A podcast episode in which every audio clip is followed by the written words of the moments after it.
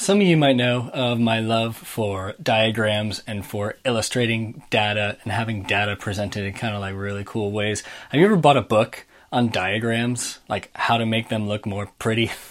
I have. Of course I have. Beautiful Evidence is a book by uh, Edward Tufte. He's a designer.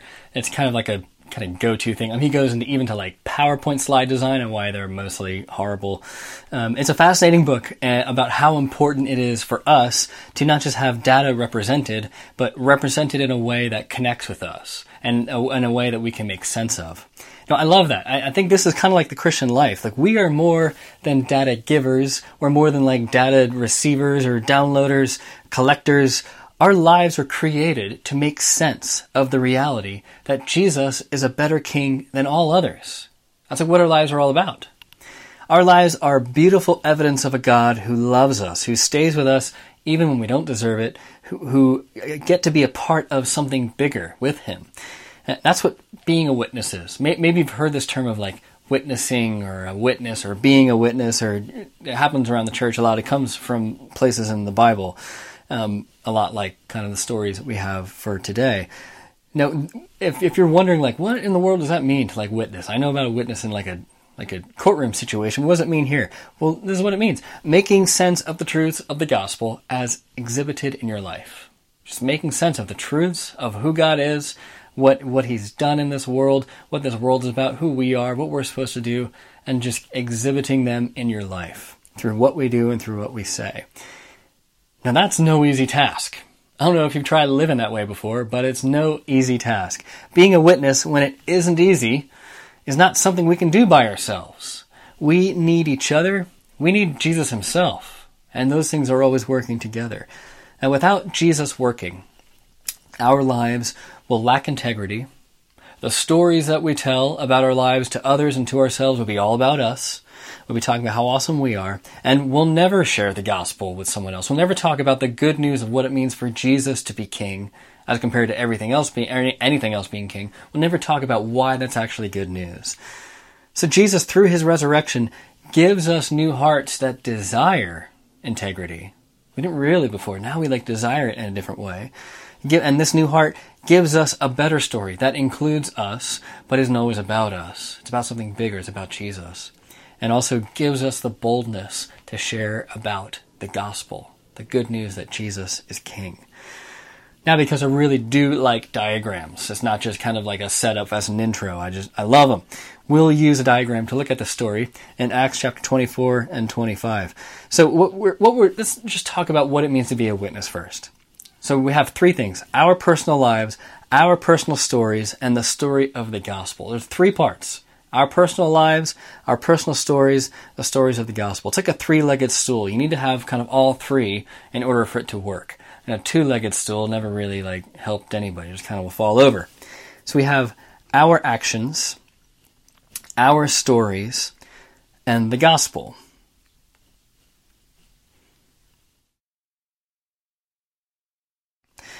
Now, if there's only one of these, if it's only our actions, that's kind of like the classic liberal mainline church. It's an activist group. You're all about helping in your behavior, but not anything else. If it's only our stories that we talk about, that's a classic therapy situation. It's like a support group. And if we only have the gospel, if we only have the good news, that's classic fundamentalism. It's like just like a Bible college by itself. So that's if you only have one. Now, all these three are important. We need to have all these three going on. But what if we only have two? Well, sharing our stories of being changed by Jesus, sharing why it's good news that Jesus is king, but having personal lives that don't add up, that's hypocrisy. That's what it means to be a hypocrite. Having a life of integrity and even talking about Jesus with others, but not sharing our own stories, leaves our words and actions impersonal, leaves them out there, not rooted in real experience. It doesn't put flesh on the bones. We make ourselves the heroes, even though we're really not. Having a life of integrity and sharing our own stories without actually talking about the gospel with others is an impotent faith, never asking anything of anyone. And that's powerless. See, we need all three. The Bible says that we need all three. And again, it's like a three legged stool. All three kind of have to be working all at the same time. Doesn't work with one, doesn't work with two, and needs three. Otherwise, it's not good for anything. So, we're going to take these three legs, one leg at a time, and talk through them, starting with our actions. What does it mean to, to act with integrity, especially when it isn't easy? Well, it's not always easy to act with integrity, probably rarely is. When someone does you wrong, you want them to feel that same kind of hurt, or, or even maybe a little bit more if possible. When you do something good and it's returned with grumbling, it's overlooked or even outright attacked, it's easy to be overwhelmed and in our exasper- ex- exasperation think, like, what good was any of that then? Integrity is integral for a life with Jesus. It's integral for the mission. It's integral for your own soul. So let's look about where that comes from in our story today. So we have Paul. He's brought before the governor, Governor Felix. He's already experienced many injustices at this point, and they just kind of keep coming. The hits keep on coming. He's wrongfully accused, and now the consequences are big. He's able to respectfully address Felix, the governor here, as well as Festus, a little bit another governor later. Both are kind of big wigs in the Roman government. He's accused of all sorts of things, and he's not guilty of any of them. The accusers, here's the thing accusers are always going to be there. This is like, you know, the first century version of haters gonna hate. There's always gonna be there. But can the charges stick? That's the real question. Haters will be there, but can the charges stick? We spend most of our lives worrying about the accusers. We do well to spend that energy on our own hearts. There's more than enough there to keep us busy. Plus, that's really the only thing we can control anyway. We can't control what other people think or say or do about us. So Paul, he was in prison for years here, like, and unjustly, falsely in prison. There's no sense that Paul's done anything wrong. There's no sense that anyone actually uh, in power thinks he's done anything wrong. And Felix, by the way, is just hoping to get a bribe. He's holding out for some money. The story tells us that Paul is unjustly in prison. Why is he there? Again, no reason. You might be thinking of our friend, maybe if you know him in Redeemer, who's been in prison for far longer than he should be now. It's the same kind of thing that's going on here. It's not just. Paul, just end it already. Just give this guy some money. Give him the bribe and move on. You got like a big mission. You have all these other churches that could use you. Uh, you can, you know, surely like you can just do the bribe and move on. Of course, Paul must have been tempted by that. Who wouldn't be? But in those difficult times, he acted with integrity. He stayed the course. Then he appeals to Caesar. This was something that a Roman citizen could do, something that a Roman citizen had access to. It seems that Paul senses he'll be safer with the state than going back with the religious leaders in Jerusalem, and he's probably right with that. Now, we don't know if Paul was using this as an opportunity to spread the gospel. We're not kind of given that information here. But whatever Paul's motives or intentions were behind the scenes, well, see, that's exactly how God uses it. God will use it for Paul to spread the gospel in a place that he wouldn't have been otherwise. But that's for a whole nother sermon. We'll get that some other time. Now, in all of this, Paul is acting with integrity. He's acting with integrity. People will accuse him, but he's innocent. If we walk in righteousness, we have this kind of freedom. There's a certain kind of freedom there. People might accuse us. People might spread lies about us. We can't control that. Like, people are going to do what they're going to do. But we can at least know that in our hearts and before God, that we're innocent, and that gives us a certain kind of freedom. And Paul, of course, he's not acting in a vacuum. People are seeing this. We're even reading the story today, millennia later. His life is on display. Same with ours. Now, you people may not be reading about your life, you know, 2,000 years later, but there are people who are watching how you react to difficult times in your life. People are always watching. Now, personally, I can picture this scene for Paul. I went through a time where I was wrongfully accused of a federal crime by my father, and the FBI, the federal court system, it was it's, uh, even the architecture, it's all set up to make you feel very, very small. For you to realize you actually don't really have any power here. The first legal paper I saw that was put in front of me said the United States of America versus Greg Wilson. Like, all the states? I, I didn't do anything to any of these states, and they're all against me. When we are under fire, in difficult spots, when there's an easy way out, or you just want to act out. We've all been there, right? Because we've all been there.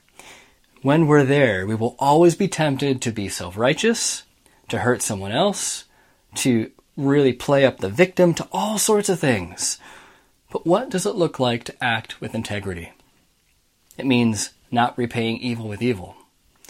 It means being silent when we'd like to go off on somebody. It means taking the hits and not returning them. Or, if we do, respond in gentleness. Now, how do we do this? The only way we can live this way is if we take everything to Jesus. That's the only way we can live this way, if we take everything to Jesus. We aren't meant to hold on to our own pain. We weren't created to do that. We're not meant to hold on to others' accusations. We're not meant to hold on to the injustices that happen against us. We're meant to give it away to others and to Him.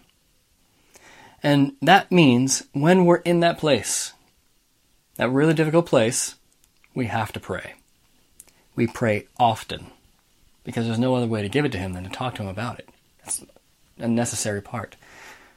Just a, a quick little sidetrack here about prayer. I often hear from people, especially when people are at work or people really busy, saying that they can't pray or that it'd be weird to do so or they didn't have time to do it or something like that. I, I'm not sure kind of what your expectations of prayer might be, but if that's if, if that's you, you're like, oh, like, there's no way I can possibly pray at work. You might need to take your expectations of what your prayer life is or what a good prayer is or something like down a notch or maybe down a few notches. You don't need to pray out loud. You don't need to take a long time. You don't need to use big, massive words. You don't need to follow some kind of like, you know, list of things. If all you can do is just be really quick and honest, then just be really quick and honest. A quick and honest prayer is, is way better than no prayer at all. It's like send, if you would quickly send a text to somebody like, "Hey, I'm I'm I need some help. Can you help me?" That, that's like what the prayer could be. God, I need your help. That's it. You can even just like have it in your head and talk to him. That doesn't take any time. You can just pause and take a breath. Take a you know 20 second walk. Not even 20 seconds if you don't have 20 seconds. I guarantee you you do. But you know, we all think like we don't because you know work is really busy.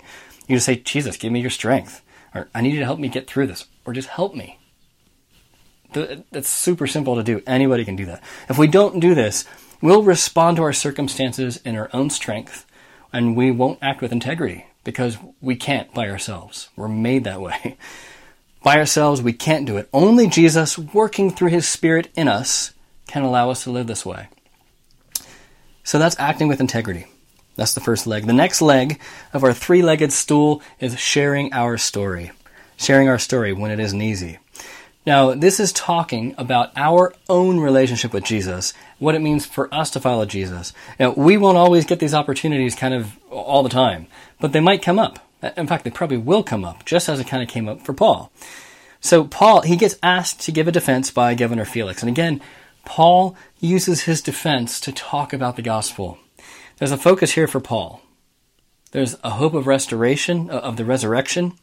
And Paul knows about the resurrection in this really deep, personal way. That when he's given like a space of however many minutes to respond, the resurrection is part of it. He's able to talk about how it's a hope for him. So the resurrection is more than intellectual knowledge. It's more just like something cool or interesting to learn about. This is something that Paul has got from years of contemplation, of walking with God, of praying through, and, and of reading the Bible, of course, about by walking with Jesus for a long time, by not being enamored by the things of this world. And of course, Paul has the life to back it up. Now, how do you hear others share their stories? Who, who's the focus? How do you share your stories? Who's the focus? Are you the hero of your own story? Are you the hope of your story? When Paul was telling his story, his hope was in the resurrection. Now we might say, oh yeah, of course the resurrection, but really like, if so, what does that look like in your own life? How does the resurrection matter in your own life? It's one thing to talk about the Bible. It's another thing to talk about your own life in the Bible. You know, it's not easy here. Surely it must not have been easy here for Paul to share about the hope of the resurrection. Uh, that's what got him there in the first place, right? And yet he keeps on banging on about it. It's Paul, he just has this hope. It's unshakable. Does the hope of one day being resurrected, like this is going to happen for real, is that your hope? And we can't act like it is until it really is. Is that what keeps your head up? Is that what keeps you going? How would others characterize your life? Is Jesus even really kind of big a big part of it? Now here's a question. how does the hope of the resurrection, how will it affect you Tuesday at 2 p.m.? How is it going to affect your life then? How does it connect with your life? You know, like your real life, not just like the Christianized version of us of ourselves. We believe the resurrection is an important and integral and fundamental part of the Christian life, which is why we put an emphasis on sharing our stories in our missional communities here at Redeemer. Now, that's difficult for most of us to think about the resurrection, how it matters in our everyday kind of life, because it might be a bit of like an intellectual kind of abstraction or a theological exercise. But if the resurrection isn't real, the Bible even says that we are the people who should be pitied above anyone else. So we can functionally act like the resurrection isn't real or that it doesn't matter. And that's a pitiful way to live the Christian life. That is not an enjoyable Christian life. And that's why we want to include something um, on the resurrection in our training tracks. So we have a few training tracks at uh, Redeemer. One is the Foundations course, which is about like discipleship. It's about like the vision of the church. The other one is the, the theology track, which is uh, learning, getting more deeper into these larger theological themes. Um, we'll, we'll, be we'll having a, a new series going on in the autumn, so keep your eyes out for that. Well, one of these modules is living the cross and resurrection, and it's all about that. How does the cross and resurrection intersect with your everyday life? Everyday life. See, the resurrection is the story of a better world coming, one which we get to be citizens of. The resurrection is the power to live a life of integrity. The resurrection is proof that God will never leave us in our need. The resurrection is a future promise that all the spiritual blessings we experience partly now will be fully and completely realized in the new heavens and earth. Living by the resurrection allows us to not live for stuff, to not hold others' views of us too high regard, to love others with a heavenly love, to see the brokenness of this world and not yet be overcome by it. Without the resurrection, there is no hope. There should be no joy. There, life would be absurd without the resurrection. It would have no meaning without the resurrection. And all of this that we're reading today is all about the resurrection. It's all because Jesus resurrected. He went through hell to give us life. That's what he did. And when we follow him, we have him, the resurrected Lord, with us at all times. You are never alone. Ever. You are powerless. Yeah, we get that. But he's not. He's with you. And the same power that raised Jesus from the dead resides in us because of the Holy Spirit that Jesus has sent into our lives. See, the church is found in the center of the dance between Father, Son, and Spirit, and the resurrection is the hope that we're living into. One day we're going to see that fully, completely realized. In 1 Corinthians 15, Paul is writing about Jesus' resurrection. There's a lot of great stuff in there. We're not going to get into all that. But at the end of it all, he says, Therefore, because of the resurrection, because of the saying, therefore, know that in the Lord your labor is not in vain. I feel like my work is in vain all the time. Do you ever feel like that? I mean, I'm not supposed to, right? Because I'm a pastor doing like spiritual things. Of course, I feel like it's in vain all the time. Everyone does. Maybe you do too.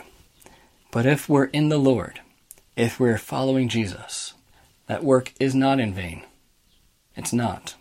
Because it's Him at work. Okay, back to our three legged stool. Acting with integrity, sharing our story. Lastly, sharing the gospel with others when it isn't easy. Now, all of these might be, you know, you might be saying like, none of these are ever easy. You don't have to say when it isn't easy, Greg. It's never easy. But probably for most of us, this last one creates like more stress sweats than others. Like, oh no, he's got to talk about this evangelism thing. How long is he going to talk about it? How long can I bear it before we have to move on? Well, hopefully it's not going to be guilt ridden. Sharing the gospel when it isn't easy. Sharing the gospel when it isn't easy, uh, and it rarely is. So, where does this come from in the text? Well, let's look at when Paul is with Felix at the end of chapter four, uh, 24. So Paul is under some kind of like house arrest. He's under some kind of custody, and uh, he's talking with this high official, Felix, this governor, this guy who's in charge of um, the Roman government here. He has a Jewish wife. He knows a lot about the way, which means he knows a lot about Christians. And Paul gets to talk about the gospel of Felix over like a long time because remember, Felix is holding out for a bribe. This is like years. Felix is like, when this guy, gonna, when is he going to give me a bribe? Paul doesn't give him a bribe. What does Paul talk about? look at verse 25 of, um, of chapter 24. He talks about righteousness, self control, and judgment to come. As Paul talked about righteousness, self control, and the judgment to come, Felix was afraid and said, That's enough for now, you may leave, because it was a bit too much for him. Paul could have talked about anything, but he chose those three things. Why? Because Paul knew his audience. See, Paul never had some kind of like, this is the gospel presentation and so many X kind of steps. It's different in every situation. When he talks to a rich, powerful person, he talks about righteousness. Righteousness is, what it means to be just, what it means to, to make good and right decisions for everybody. He talks about self control, what it means to not indulge in what someone like Felix could have indulged in. And he talks about the judgment to come. Again, this resurrection theme coming through. It says the, the judgment to come, the resurrection is good news for those who follow Jesus. It's not for those who don't. So it seems like in here that Paul is winsome. He's not contentious. He's not trying to start a fight, but he is dedicated to truth. And Felix's response He's like, I, I, I, got enough. You got to go away. He's fearful. He can't handle it. It almost seems too much for him because a life without Jesus is scary. Now, we don't hear that Felix was like mirac- miraculously converted, but that's not really the point for us, is it? That's not the point for Paul. Paul wasn't like, ah, Felix isn't really going to care about this. He's not going to really think about a Christian thing. That, that's not what Paul was doing. Maybe he thought that, but that's not how he acted. It's God's job to change hearts. It's our job to be faithful with our lives, our stories, and the words we use with others, as in here, the gospel. Now, you can't present, gospel means good news, okay? Good news is what gospel means. You can't present good news to someone if you don't know what makes something good for them. You just can't. The gospel has many facets. You can't bring up all the aspects of the gospel. You can't bring up the entire gospel in one conversation. So, which one, the question that we need to be asking, which one is God using? Which aspects of the gospel is God using to draw this person to himself? Is it adoption into God's family? Is it justice for people who are marginalized? Is it the power of the Holy Spirit in everyday life? Like, who knows what it could be? This all means that sharing, for sharing the gospel, the first act must be listening must be empathy. And not just kind of hearing, but like listening. When people talk about what's going on in lives, listening to really what's kind of going on, asking good questions, kind of wanting to really know what's going on in their hearts. When we listen, and sometimes for quite some time, we then are given windows. And when those windows open up, we get to speak into it. That's what we get to do as we follow Him. Whether or not someone responds, that's not in our power. Of course, we want them to respond. We hope for it. We pray for it. We work as hard as we can so that they will. But we can't control that. We don't have to kind of live under that kind of burden. Whether or not we feel we have the right words in that moment, it's actually really not our concern. The Holy Spirit has the right words. He is with you. The mission itself is an opportunity to depend on Jesus often I think the reason why we're not on the mission is because we really aren't depending on Jesus anyway. And so the mission is even like way more scarier thing. Why would we ever talk to anyone about Jesus? Well, if we're depending on Jesus, that allows us to. It forces us to depend on Him. Until we step into these uncomfortable places, we'll always be reserving a little bit of ourselves from God. We'll be keeping ourselves a little bit away from Him. We won't fully experience the joy of the Christian life. But how to do this? Sounds great. How can we do this? The book of Acts, over and over again, makes it clear the boldness that we need. This is a bold way to live. The boldness that we need comes from the Holy Spirit. We work hard, we listen, we plan, we pray, and boldness comes from the Spirit.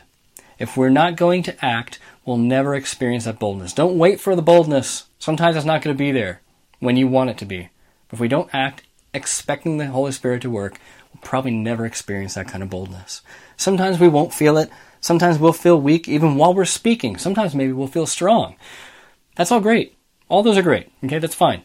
But none of those has anything to do on whether we say something or not. None of that is a reason to say something or to not say something.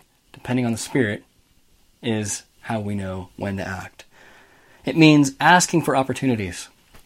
If you love someone who isn't a believer, you will be asking for opportunities to come up. That's There can be no other way for you to lo- better way for you to love that person.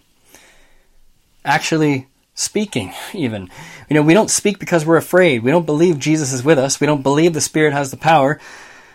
We don't speak because we think we need to know more as if Jesus only uses clever, learned people for his mission, which is a lie, by the way. We don't speak because we value our comfort above other humans.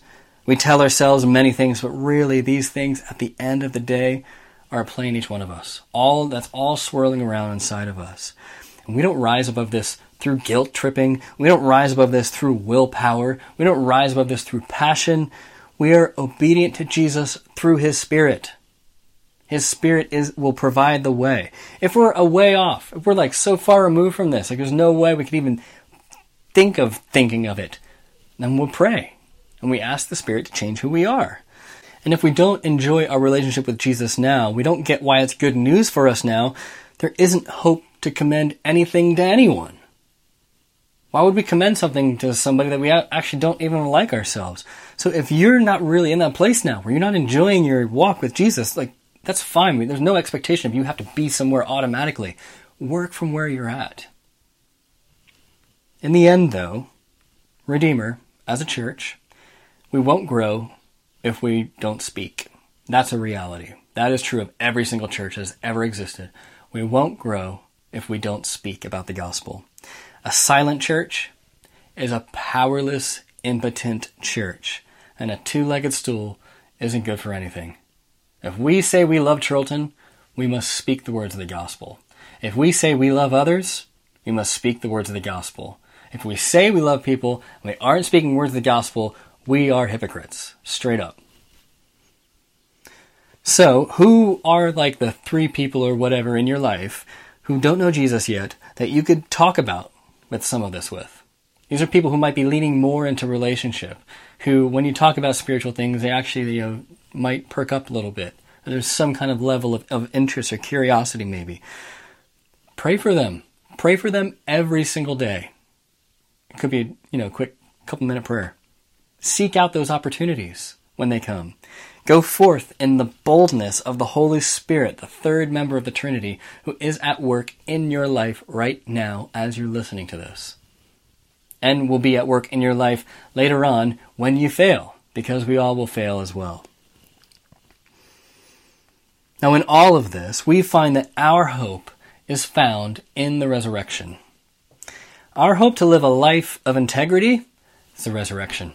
Our hope to share our stories in a way that puts Jesus in the center stage, resurrection. Our hope to share the gospel, resurrection. Jesus' resurrection isn't just merely a future hope disconnected from our present reality. It's a future hope connected to our present. So the way I like to think about this, Colin learned learned how to ride a bike uh, like a, some weeks ago, maybe actually a few months ago. I had to tell him, look, when you're riding a bike, where you look is where you go. Especially when he and I are out, like kind of on the roads or on the trail, which we've done a few bike rides. He'll look somewhere and all of a sudden he'll start veering off and like run me off the road. Where you look is where you go. It's the same with our lives. When our eyes are fixed in the future, that's the, the direction we go. It, that determines the direction we go in the present. Where our eyes are fixed, where our hope is, is where we end up going. A hope disconnected from the present, that's not a real hope at all. That's a pipe dream.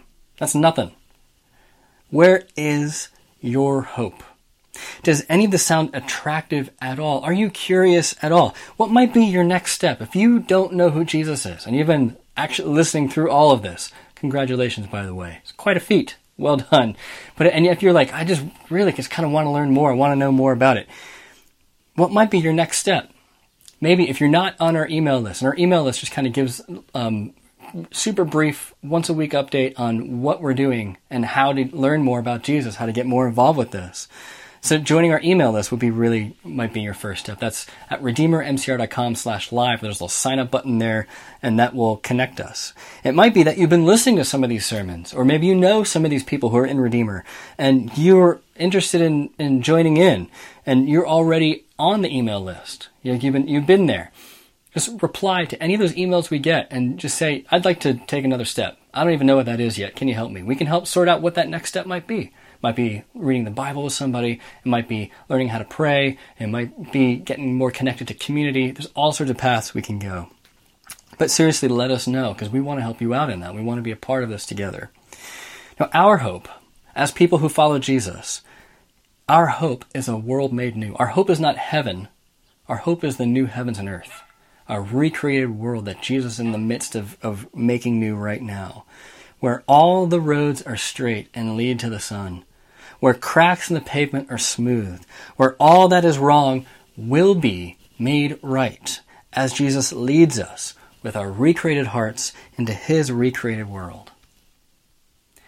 As we follow Jesus with this hope, we find we get to participate in this newness in the here and now. Others get to experience the wholeness that we get to experience because our eyes are set on Christ. The road might be bumpy, might be smooth, might have some dangerous curves in it, in all of it, even though it isn't easy. Life rarely is easy. Jesus, through his Holy Spirit, allows us to act with integrity, allows us to share our story, and allows us to share the great news that the gospel has for us. Let's pray to him right now.